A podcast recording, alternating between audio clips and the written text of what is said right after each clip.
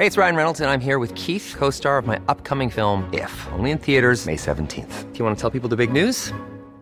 All right, I'll do it. Sign up now and you'll get unlimited for $15 a month and 6 months of Paramount Plus Essential Plan on us. MintMobile.com/switch.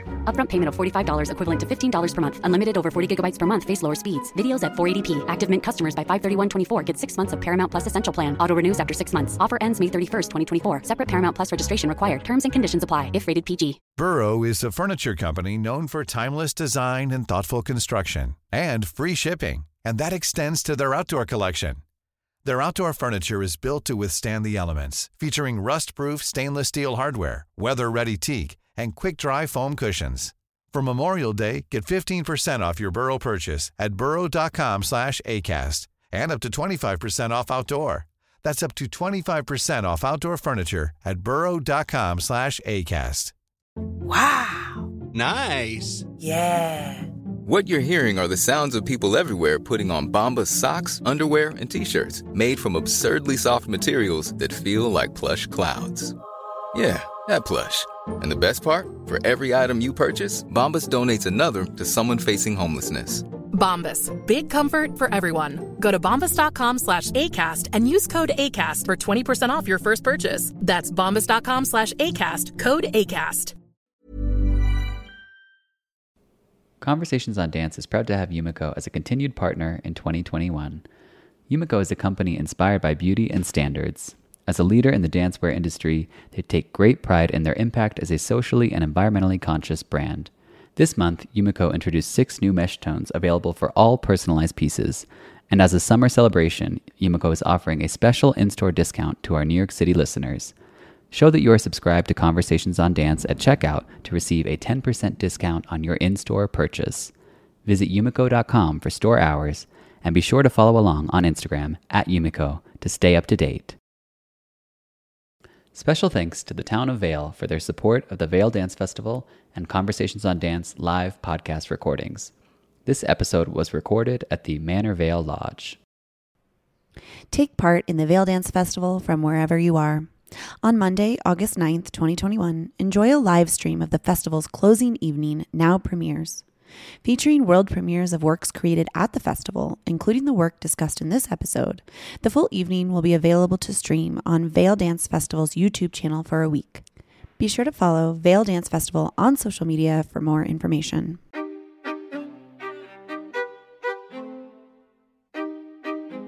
Welcome, everyone. Thank you so much for joining us today. I'm Rebecca King-Ferraro. And I'm Michael Sean Breeden. Rebecca and I are both former dancers with the Miami City Ballet, and we now host the podcast Conversations on Dance. We've been hosting these festival forums since the festival opened last week, and we will be doing talks like these every morning until the end of the festival this Monday. And we see so many familiar faces. We know a lot of you have joined us during this time through the festival. If you have missed any or you want to tell some of your friends, all of these recordings go up on our website and on our podcast feed, probably like the next day. And so if you're interested, you can access those wherever you get your podcasts or on our website. We have some cards out at the front if you want to grab one for more information. So today we are joined by New York City Ballet pianist Cameron Grant. Thank you so much for joining us. My pleasure. So, yes. Cameron, can you tell us a little bit about how you first became interested in music and if it was always oriented towards the piano? Well, it was always with the piano. It was a sort of a strange story because my oldest brother, who I have 3 older brothers, and he was singing in a boys' choir, and he was he's A1, type A, I mean, over the top for enthusiasm for everything. And the conductor, who happened to be Antonia Brico, I don't know if you know her name, but she was the first woman to conduct the New York Philharmonic. Mm. And she had moved to Denver, thinking, I think, that she might be appointed the conductor of the Denver Symphony, mm-hmm. and ended up founding her own orchestra. Anyway, she saw him and said, "Come, bring me that kid, you know. I want to teach you piano." And then she taught him, and he ended up actually playing trombone. And my next brother, she said, "Okay, and he's ready now." Next one. He played trumpet. He quit piano right away. And then my next brother, and then finally me. And I was at 5. She said, okay, if he's ready for school, he's ready to take piano. Uh-huh. So I studied with her in Denver through high school. She was also taught Judy Collins. Wow. Judy Collins was her most famous student, who actually made the movie about her, which is a fascinating movie. And so I just kept going. And then when it came time to choose a college, I said, well, the only thing I can really do well is play the piano. So I guess I'll do that for a living.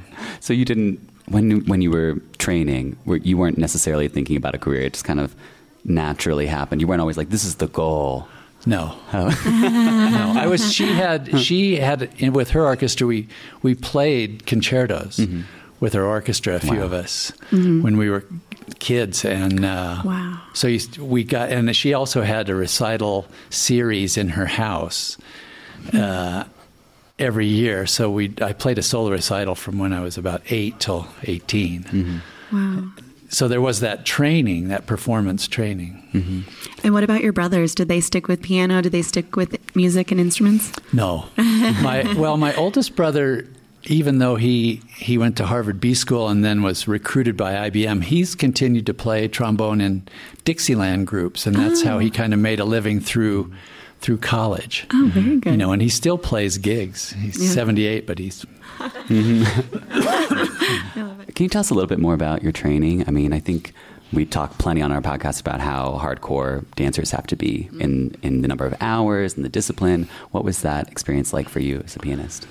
Well, I would say through high school, the most I probably ever practiced was a couple hours a day. And then I got to New England Conservatory, and you walk down the hall and you go, oh, I see. This is piano playing. Oh, okay. I better, and from then on, it was, double that. Right. And it was kind of a competition to find an open piano. People would literally run down the hall if somebody walked out of a room. But, you'd finish classes or this or that, and then you'd, go over and practice from like eight at night till the building closed at midnight. And that pretty much summed up, the next 40 or 45 years. I mean, even at the ballet, I would, when I was doing the rehearsal job and the solos and the orchestra job, I would, every time I had a break, I'd go to the basement and practice, so it kind of keeps going. Right. Yeah. We heard our audience was treated to you rehearsing just this morning, right before we started. So what a treat. It's always something to practice. So during this time, what were your career goals? What did you have in mind for your next steps within the piano world? Well, my focus, I think, was always on collaboration. I enjoyed, being part of the team. And when I was doing a lot of chamber music with a violinist, with a cellist, I'd moved to New York after I got a master's degree, just because a friend of mine said, well, if you're going to be a musician, you should move to New York. So I went, good idea. So and you just do what you have to do, and you meet people, and doors open all the time. And if you're ready to walk through, somebody says, oh, I know somebody who... you should try to play with. Yeah. So I did that, and then I was doing new music with New York New Music Ensemble and running around for every kind of freelance job. And then a friend of mine who was friends with Gordon Boelzner, who was head of the piano department and Balanchine's pianist, said to me one day, he said, I think they're looking for another pianist. So I went and played for Gordon, and he hired me, and I thought... I couldn't possibly do this job by myself, so I was in a duo piano team with another guy who was a fantastic pianist, and Gordon said, well, we'll hire you, and then I said, well, I can't really do the whole job. Can we split one job? So we did that. We split the job for a while, but ultimately that was not working out because you lose... If you skip a day in the ballet, you might go from a kind of basic rudimentary rehearsal. 2 days later, it might be ready for the stage. Right. And if you miss the in-between rehearsal and then you go to the stage rehearsal, you're not comfortable. So I ultimately, after about 4 years of that, we had an American Music Festival. And I worked with Heather and Jock on Sonatas and Interludes, which is a very cute piece with prepared piano that Dick Tanner did. And it just made sense at that point to go full time. Right. So yeah. When you first joined the New York City Ballet team, it was, you were saying, is after you kind of taking all these freelance gigs. So you take this job. Was there a moment where you thought like that could be long term? Could you have imagined that you would be there for 40 years, essentially? Well, probably not. But when I was splitting the job, my favorite day of the year was the last day of work, because I was always work was always a struggle, you know, and those. The end of the Balanchine ballerina era, mm-hmm. there were some tough broads, you know, so including Heather, you know, who if you weren't doing it right, she would let you know. Mm-hmm. Huh? And I don't think I did it right for a number of years, mm-hmm. but when I went full time, I really got into the flow, and I also started playing solos, which is exciting, right? So at that point, I was kind of in it. Mm-hmm. Right. I feel like I'd be a bad host if I didn't ask for a couple of anecdotes about these ballerinas. You know, I don't have particular stories, except when I first joined back in the smoking days. Mm-hmm. Right? Oh, my gosh. And pianists would have, I mean, dancers, everybody would have. You could still smoke in the studio? Yeah. Wow. And one day I was sitting there kind of quaking because it was a rehearsal with Heather. And she came in with red high tops and a lit cigarette in her hand and started the rehearsal. And I thought, this is cool. You know, I mean, and they knew so much. And mm-hmm. Balanchine had just died. Mm-hmm. So everybody was grumpy, mm-hmm. right? Mm-hmm. And so... It was a learning curve, right? Yeah. You know, but once I got into the flow, mm-hmm. it was satisfying because you start working with people, and then they start realizing that they can depend on you, because mm-hmm. that's crucial for them. They can't go out on stage and say, "Oh my God, what tempo is he going to take tonight?" Right. Right. Although they've probably said that with me a few times. Right. So one component that must have been pretty new for you was teaching for class. You know, at the New York City Ballet. It's famous that Balanchine, you know, really wanted the music to come first, but kind of the only time in the day where it really is the flip is for class. You know, dancers need it to be exactly like this so that we warm up our body in a specific way. What was that adjustment like for you? Well, so I was one of the few people who never played class. No way. Because when I joined, I said to Gordon, I said, I've never played mm-hmm. a single class. Oh, no problem. We've got lots of people who play class, and so I never learned. And it was probably, you know, a detriment, really, because mm-hmm. mm-hmm. you see all these steps in a kind of natural tempo right. in class. But I learned in the heat of the battle. Right. So you mentioned that you joined right around the time that Balanchine had just passed away. And, of course, Jerome Robbins was still working within the company. And so what are some of the ballets that you worked with him directly on, any of his ballets? Oh, I worked on a bunch. Yeah. I worked on Goldberg, which was an experience. I did In the Night. I did The Concert, which was actually, there's a little anecdote. You have a good story from that, I think. Because I'd done it a lot, and he was doing the usual. It was like every time we did that ballet, he was thrilled mm-hmm. watching it and tweaking little things and coaching, you know, even though he'd seen it 100 times. But he really got into it, and I said to him, you know, you've never coached me on that opening where the pianist comes in and does the whole shtick and glares at the audience. And he actually did a couple of new things, but JP was there, and after Jerry left, JP said, don't do those. Because they really weren't as good as the original. Right. Oh, but funny. It was still kind of thrilling to have him say, you know, no, try this. You know, but he also, the first time that I played it, uh-huh. and everybody in Robbins' presence was petrified because mm-hmm. he was a taskmaster, to put it nicely. Mm-hmm. And I was done with the rehearsal. I was like worn out because every rehearsal with him, you were just wrung out. Mm-hmm. And he looked across the stage at me and he said, and tonight you'll have a mustache. I said, okay, what, you know, I figured I'd figure it out because I wasn't going to ask him, how does that work? Uh-huh. So sorry. So I went to the wardrobe guy, mm-hmm. and he said, well, let's fit you with a mustache. Uh-huh. And it was good because I think I tend to be optimistic and, you know, have a smile a lot. And that really wasn't optimal for coming on stage with in the concert. Right. Because one of the guys that was there, who is fantastic, Jerry Zimmerman, when he first started doing the concert, and he was the original, so he had this kind of afro blonde hair. Uh-huh. And he also had attitude that was just fantastic. So he'd come out with this, and he would walk out this long diagonal to the piano, and look at the audience like, you guys are not worthy to hear what I have to offer, uh-huh. which was so good yeah. for the role. Right. I could never quite bring that off, but that was perfect for that ballet.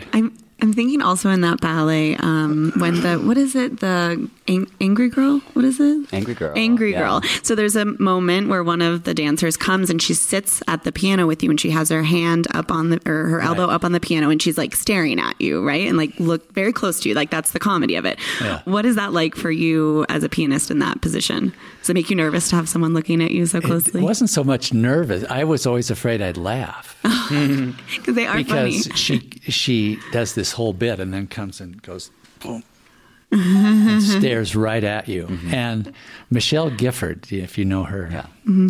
was the angry girl at one point. Mm-hmm. And she would always try to make me laugh in rehearsal or something. And I said, come on, Michelle, I've got to do that. I want to be able to actually turn and kind of look horrified, but that I never tried it because I would start to laugh, which would wreck it, right? Yeah. So I said, I finally, you know, summoned the courage. I'm going to look at Michelle.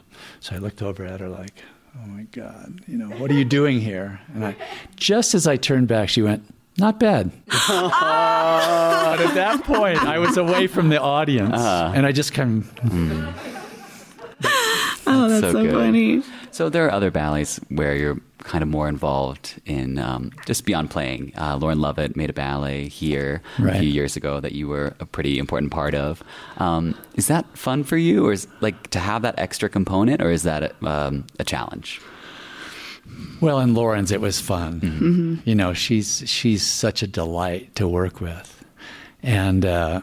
But I think in general, I'd rather just stick to what I know. Yeah. You know, I'm not a comedian and I'm not an actor. And so. Yeah.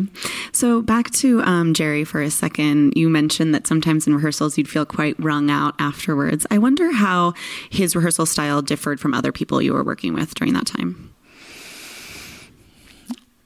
It just depends on, I think, how they think they can get the best results. Mm-hmm.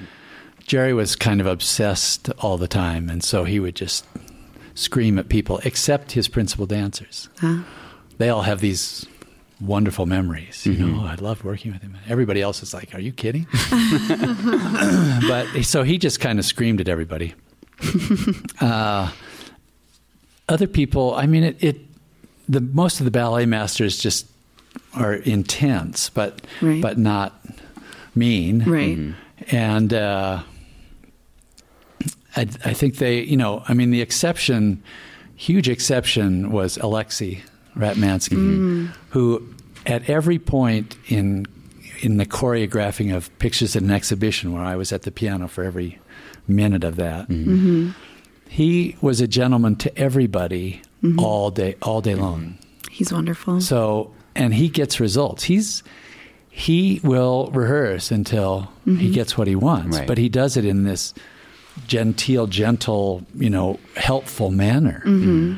You know, I remember when he did Tyler Peck's solo, we rehearsed that. It's probably a minute and a half. Yeah. We rehearsed it for an hour. Yeah. And she danced for a lot of that. Wow. Right. Just trying to tweak. And every time she'd do something that he asked for, then he'd come back either, you know, right then or the next day and say, okay, now that you're turning three times, can you, you know, put your arm up in the air? Or, yeah. you know, he always added another layer. Mm. But he treated everybody incredibly well. Mm. Yeah.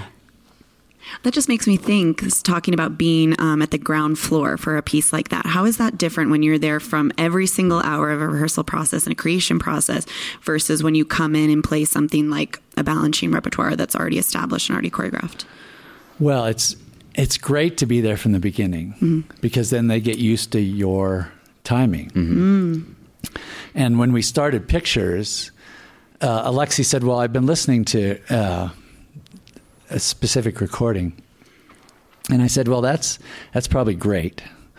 But the best recording is Richter mm-hmm. in 1948 mm-hmm. In Sofia. And he said, okay, I'll listen to that.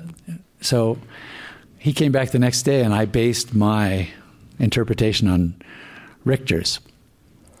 But anyway, when you were even doing that, it became my own. Mm-hmm. And then they get used to you, they trust you. And then if performances are a little caffeinated or whatever or slow, you know, they know your style, your rubato. Right. So Balanchine famously picked beautiful music for his ballets. You know, he was a musician himself and understood music in a way that maybe no other choreographer did before or after. But he would shy away from certain works that he considered to be too good to choreograph to, like most Bach, most Mozart. He never choreographed a Beethoven. Or like for Tchaikovsky, he picked the second piano concerto, not the first. Do you ever feel like you're missing out on some of these like real masterworks?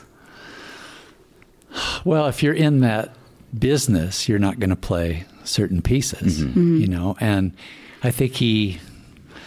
just felt like, you know, what are you going to add to Beethoven Fifth Symphony? Mm-hmm. There isn't anything, mm-hmm. right?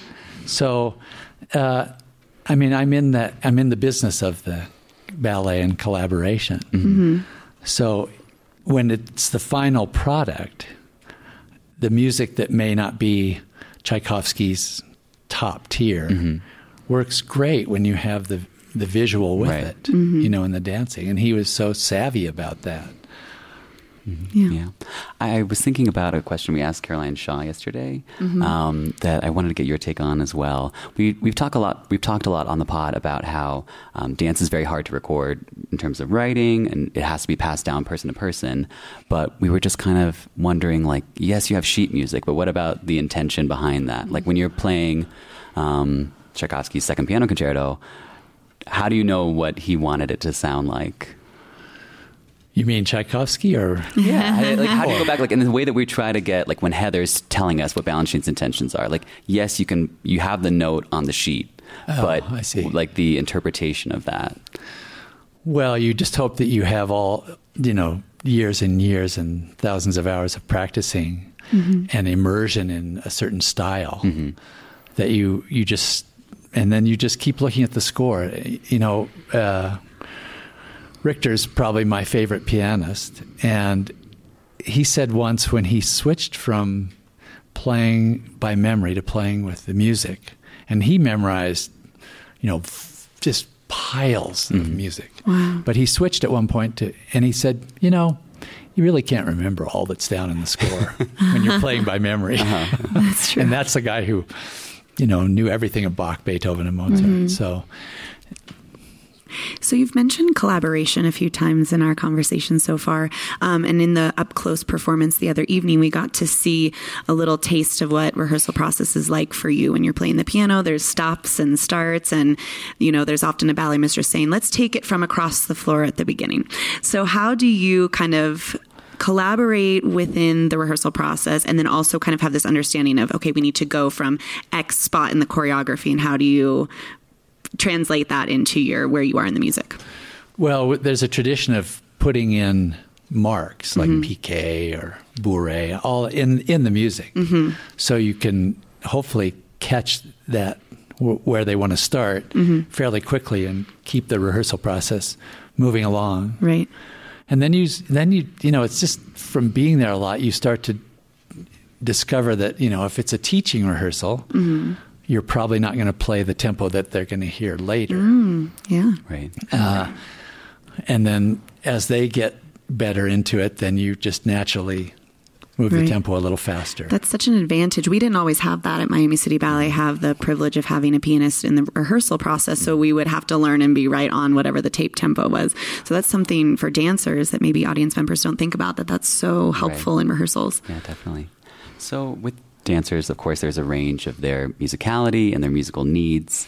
From cast to cast, do you find yourself kind of using a similar base, or will you adjust per dancer?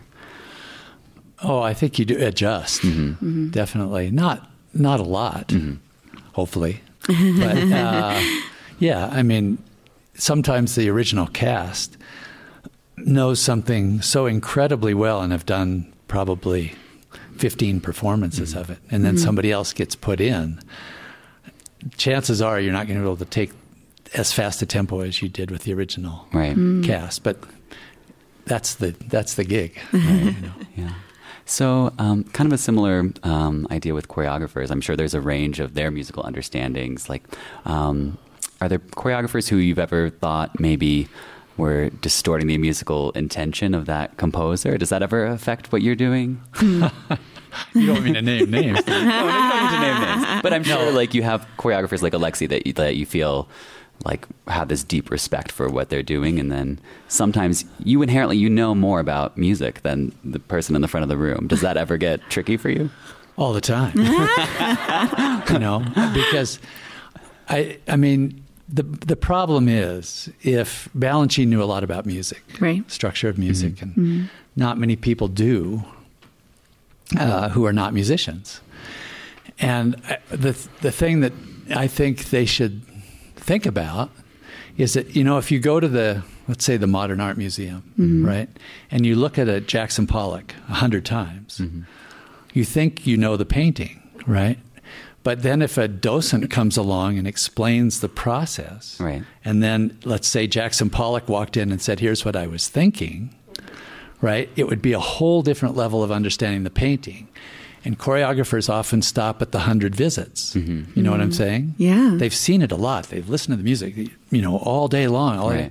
But if a composer or somebody comes along and says, here's the structure, here's what he was trying to say, it would be a deeper level of choreography. But somebody has to convince them of that, I guess. Does anyone ever come to you and discuss the music with you and ever want to kind of go through some of those like docent-like conversations? Yeah, people have. Yeah. I mean, I've worked with Dick Tanner and Chris Wheeldon and Alexei and Peter Martins and outside people, Robbie LaFosse, doing concertos. I did a lot with Chris and I did a lot with Dick Tanner. And Dick Tanner reads music, so... You know, it helps because he can come over and say, let's start right here and stuff. Yeah. We won't make you name names for worst choreographer, but then how about most musical choreographer you have ever had the chance to work with? Well, Robbins was pretty darn musical, and Alexei is incredibly musical. Yeah. I don't know where he has a son who's a composer. And I don't know what his training is in music, but boy, does he make a lot of good decisions. So thinking about performing now, as dancers, we have such a coveted performance routine that we do before we get ready for a show. And we know exactly what that entails, but what are your rituals kind of like, and how do they differ from ballet to ballet? Well, I spend a lot of time practicing, and ideally I'd probably practice the pieces in the morning, then do the rehearsals, and then go back before the show and, you know, kind of get it all squared away in my head. It's hard sometimes, like in Vail, to have a ritual because sometimes you don't know what piano you might be warming up on. So it's a little trickier. But yeah, like we were saying before we started, like for ballet dancers, we can just be on the side of the stage warming up, but we could hear you if you're warming up on the side of the stage. So you need to find a spot. I did discover something though last year, the year before, when I realized that Kate has this soundtrack going on right outside pretty loud. Yeah. And I could actually go to the pit and kind of warm up without anybody but in the first 3 rows hearing me. Oh, very good. So I said, okay, find a solution to this. That's good. What's the range of your warm-up routine, though? I mean, because you think about dancers, like if we're doing Nutcracker and we're doing, let's say, side Spanish, as we call it, you're just going to crack your toes and go out there. But if you're doing theme and variations, you're going to do, you know, like an hour prep before you go out there. Right. I don't have any set routine. Mm-hmm. I pretty much just go over the music that I have for that night. Mm-hmm. Right. Yeah. Thinking about Vail, are there any challenges pertaining to the altitude here? We know a lot of the challenges for dancers. Do you have any of those altitude challenges for you as well? Well, I like to think I don't because I grew up in Denver, but this past week, I 4 o'clock would roll around and I go, wow. I could really use a nap. So I don't know whether that's because of my age or because of Vail. So leave that up in the air. Yeah. Let's talk a little bit about your time here at Vail. You performed so extensively with the New York City Ballet, but they have a specific rep. Do you get an opportunity out here to do things you would not otherwise get to? Yeah, generally, and with people that I haven't played with except for here. Mm-hmm. I mean, that's a very exciting thing. Mm-hmm. I mean, the Brooklyn Rider is just awesomely, all four of those guys are awesomely talented. Right. Yeah. You know, and then like we did a little thing with Kate a couple years ago, and it's just, it's a wonderful pool of musical talent. And then some of the pieces are just, they're fun to do. Right. Mm-hmm. And sometimes you get up on stage and get to be a part of the ballet. Right. What is one of the most challenging things that you've ever had to play? Well, I would say Goldberg it's an hour and 15 minutes out there by yourself. Mm-hmm. And I did it a lot of times, and very rarely did I ever stand backstage right before and say, oh, there's no problem. You know, it's like... Every time I went, oh my God, here we go. Right. Yeah. And because it's long and it gets harder at the end. Yeah. But Dances at a Gathering is the same way. It's so really hard. Yeah, yeah. So last time you told us that Goldberg is your favorite thing to play. Do you tend to favor things that are an extreme challenge? Oh, I love the challenge. Mm-hmm. But I went through a transformation that was fun with Pictures at an Exhibition, because I heard Richter play that in Symphony Hall in Boston in 1969 or 70. Mm-hmm. And he was only in the States for 2 years. And then he kind of got hemmed in by the government. Mm-hmm. But his playing that day was so monumental that it's the only piece I've ever felt like, there's no way I can play this piece. You know, it's just because I had his in my mind. So it felt like this huge mountain that I was never going to climb. And even as the premiere came along, I was still really nervous and really apprehensive. But it went fine, and then it was programmed. And then, 2 years later, I was like, this isn't so hard, because you've done it so much. Yeah, and you know where the traps are. So, yeah. What are some of the things you'll be playing here at Vail? Well, I'm playing the Agon Pas de Deux on piano, and then I'm playing Romeo and Juliet balcony scene with Nick Chords, the violist, viola and piano transcription. Who knew? But Nick is fantastic. And After the Rain, which is a very special piece and ballet, and then the up-close stuff, which was... Oh, very fluid until the night of the show. That's how it goes. So for something like Romeo and Juliet, obviously that's a huge orchestral moment. How do you approach it differently from, the Chopin that's meant for piano only? Like, do you feel like you have to fill the space differently when it's just you and the viola? Oh yeah. You have two challenges. You don't want to bury the violist, right? But you want it to sound as much as you can, like an orchestra, not like a piano piece. Mm-hmm. And I've been in the orchestra pianist for City Ballet for 20 some years. So I've sat in the orchestra with the orchestra sound around me. Right. So it kind of is in there, and my ear and my hands just kind of try to make it sound orchestral rather than this ping, ping, ping that you get with piano. Right. Mm. That's interesting. Is there something, I can't believe that there might be, but is there something you haven't gotten to play yet that you really wish you could? Ballet music? Ballet music, yeah.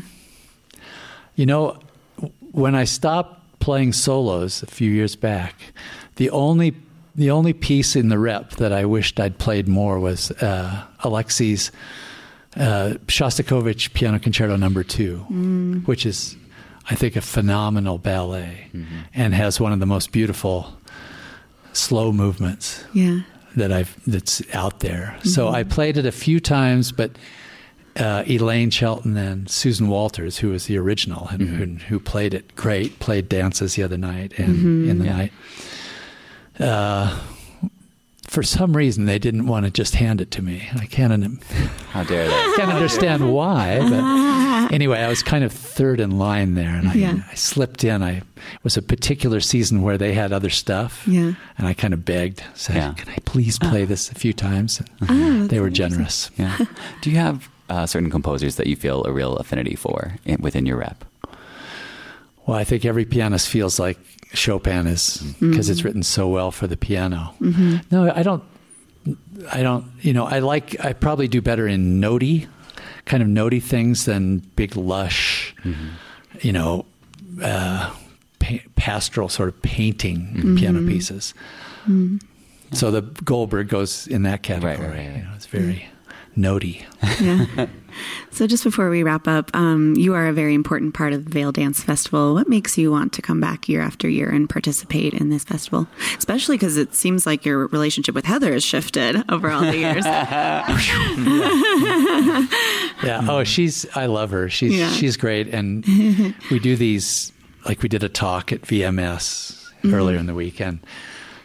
You know, that she would say, "No, let's don't do that. Let's do this. Let's say, do you have the music for that?" And it was always just shifting because that's how her mind works. But once you're there and you know what you're going to play, or that at least the odds are in favor that you know, then when she tells a story, she's so emotionally engaged in what she did and her relationship to Balanchine and stuff. You always learn something. You always hear a story that moves you. And, I mean, that's a reason to come back. Yeah. And Damien's brain is going a mile a minute. Mm-hmm. So it's just, it's fun to kind of see what's coming down the road. And then also just the other musicians make it worth coming back because they're awesome. Yeah. So I think at this point we can open it to the audience for any questions you might have, Jonna. I am interested in how you relate to the different conductors. I know the New York City Ballet has many different conductors. And I'm also aware that there was a dialogue between Andrew Litton and the dancers about tempos. And I think Andrew Litton came out finally at the end saying, I'm a famous conductor. I've done this with many very famous orchestras, and I know how this music is supposed to be played. And the dancers were struggling with that. And of course, you're playing with all these different conductors, and then where do you come out in the middle of these different dialogues? Ooh.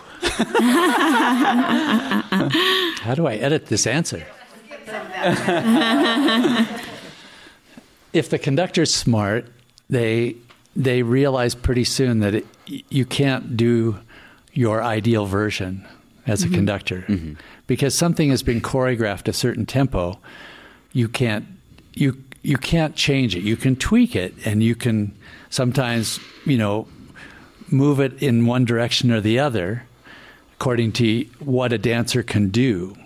But, you know, if you're doing some really fast PK circle, that dancer's not going to be able to go faster than a certain speed. So when Gordon Boelzner said to me that I was going to go into Dances at a Gathering, I said, "But oh my God, it's got all this, you know, it's pushed. The music is pushed around and pulled here and pulled there." And he said, "Well, learn the ballet, and then what they need, and then perform it." Hmm. So you have to learn what I like about rehearsals is that if you're in there every day and the dancer saying, oh, you know, that's too fast, or, you know, can it move a little here? And you start to learn all those, how the road goes. Mm-hmm. And also you learn, and at least for my mind, I would always know certain place, don't get too fast or don't get too slow. Mm-hmm. But then it's sort of a matter of trust, because once they trust that you're not going to leave them in the side of the road, mm-hmm.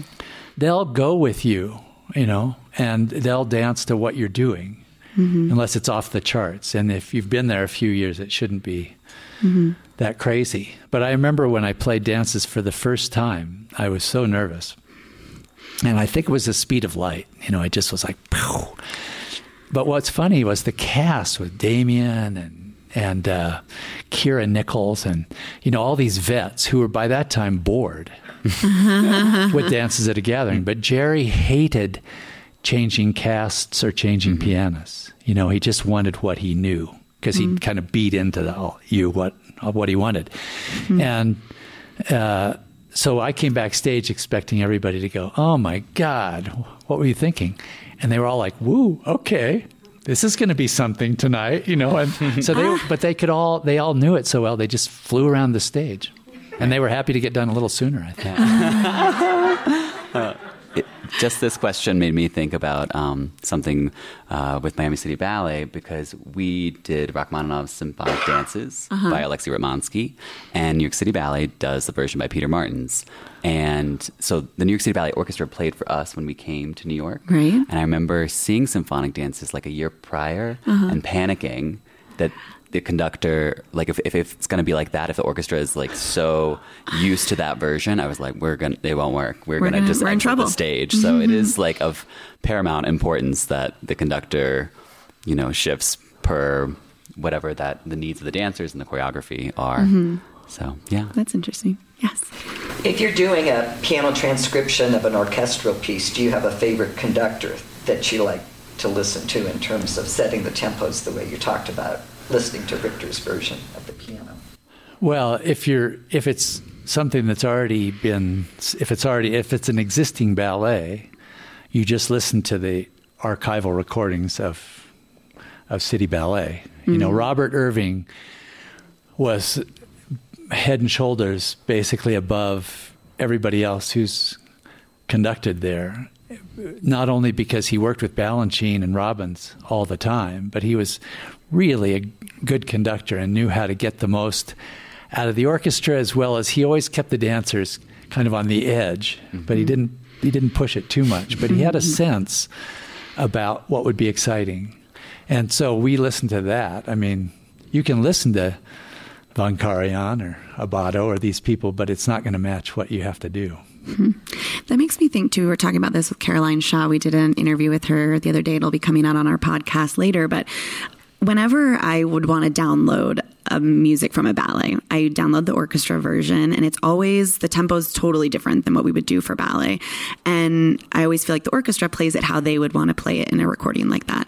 Is there ever any particular piece that you have to play at a tempo that you're like, oof, I don't like this, it doesn't sound right, but it's what the dancers need? Well, some of the Chopin that Robbins choreographed is slower than, and also, you know, pushed and pulled a little bit, and you'd never do that in a show. Right. But he was such a master at combining the two, you know, whether it was West Side Story or Chopin, right, that you don't notice that because it just works. Right. Right. I mean, even when you look at like Serenade, you know, that's slower than any orchestra would play it. Right. Right. But it's kind of good. You know? It kind of works. So, and that's actually one where a conductor thinks that they want to, you know, I can't do it this speed. But when it's actually as slow as Balanchine wanted it, it's magical, because all of those long lifts, they have time. They don't have to. Right. And also, second movement of Barocco. Ah. I mean, that's glacial. Yeah, it really is. But, you know, when you look at all that weaving and all of that, it's stunning. Yeah. So I love that you brought up Chopin, because that's, to me, the one example like as a dancer, we always seek out the music, and I learned the giggle dance after everyone. So I was trying to like catch up, and I could not find a single recording that wasn't like, to me, psychotically fast. And I could never learn the choreography that way. It had to be with the pianist in the room. Well, what made playing Robin's ballets hard is that he generally took the fast things one click or two clicks slower than you'd perform it, which made it much harder. Right. Oh. Because he said to Gordon, before he played the first performance of Dances at a Gathering, he said, "Just like class, baby, just like class." Which, of course, is horrifying to a pianist, right? You don't want to play Chopin like metronomic. Right. But he knew Gordon, and Gordon knew Jerry, and I'm sure Gordon was incapable of playing anything metronomic. It was just so incredibly musical, but he did his best. Yeah. And when you hear it, you hear that recording, it sounds like it's totally predictable, but he still managed this musicality. Mm-hmm. Yeah. Right here. There are several retirements coming up among principal dancers. Do you ever adjust your music as a function of maybe a capability that a dancer doesn't quite have right now at that time? Oh, for sure. Yeah. I mean, and speaking of that, retirements, I was just saying to my wife last night that we rehearsed After the Rain and normal tempo. But when Jock, that was the last thing on Jock's retirement. Yeah. And that tempo that night was so slow because nobody wanted Jock to be leaving, right? So the last piece was stretched out because it was like Wendy, nobody wanted, it to be his last performance. Right. In the back here. Hi. Are you at liberty to reveal what Robin would have liked you to do with the concert, with the stick and the... You know, ooh. I don't even, I'd love to. I didn't remember because as soon as JP said, "I'll forget it," it kind of went out of my mind. With Robin, the way you worked with Ratmansky at the very creation of a new work? No. The closest I came was I was in there when he did the West Side Story version for City Ballet.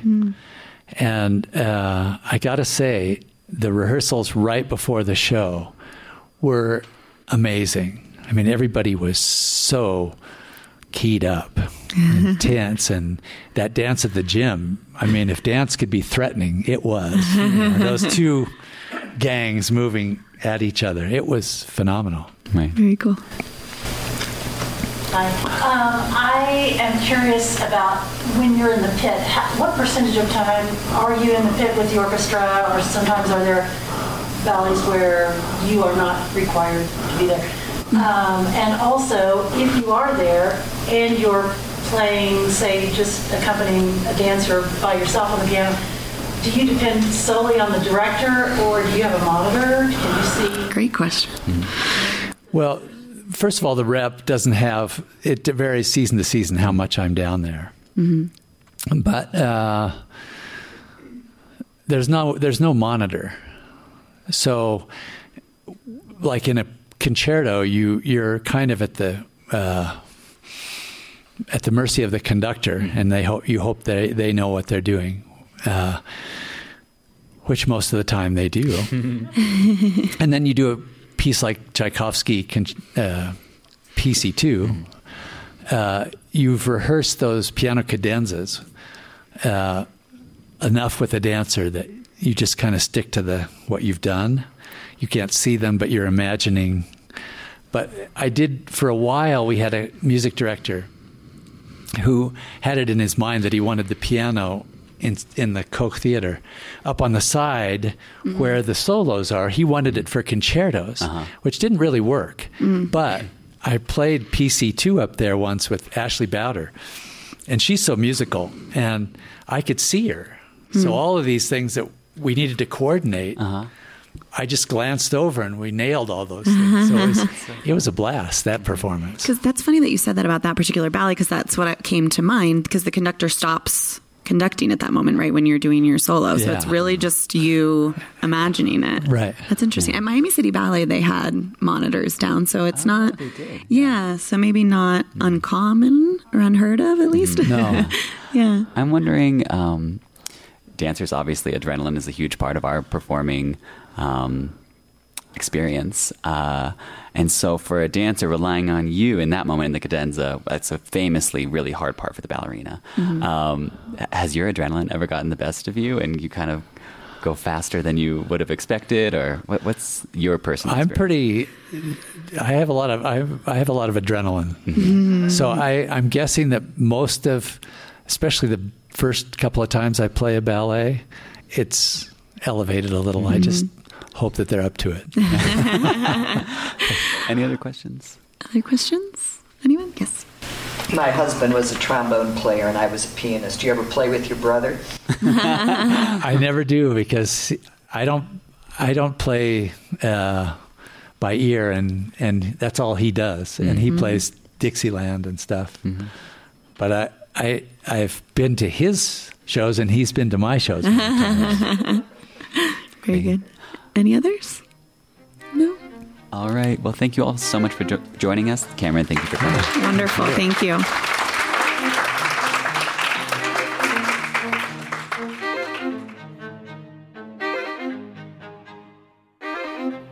Special thank you to Tom Boyd for producing this episode.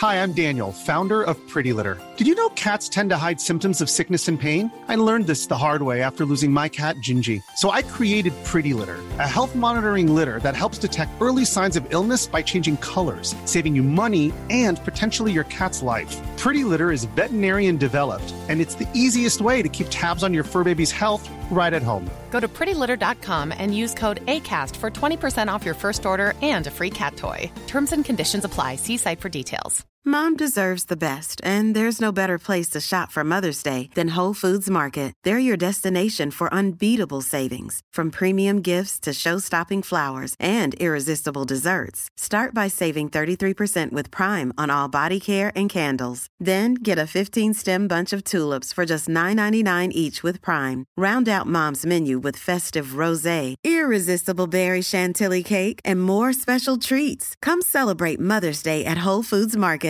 Imagine the softest sheets you've ever felt. Now imagine them getting even softer over time. That's what you'll feel with Boll & Branch's organic cotton sheets. In a recent customer survey, 96% replied that Boll & Branch sheets get softer with every wash. Start getting your best night's sleep in these sheets that get softer and softer for years to come. Try their sheets with a 30-night guarantee. Plus, get 15% off your first order at bollandbranch.com. Code BUTTERY. Exclusions apply. See site for details.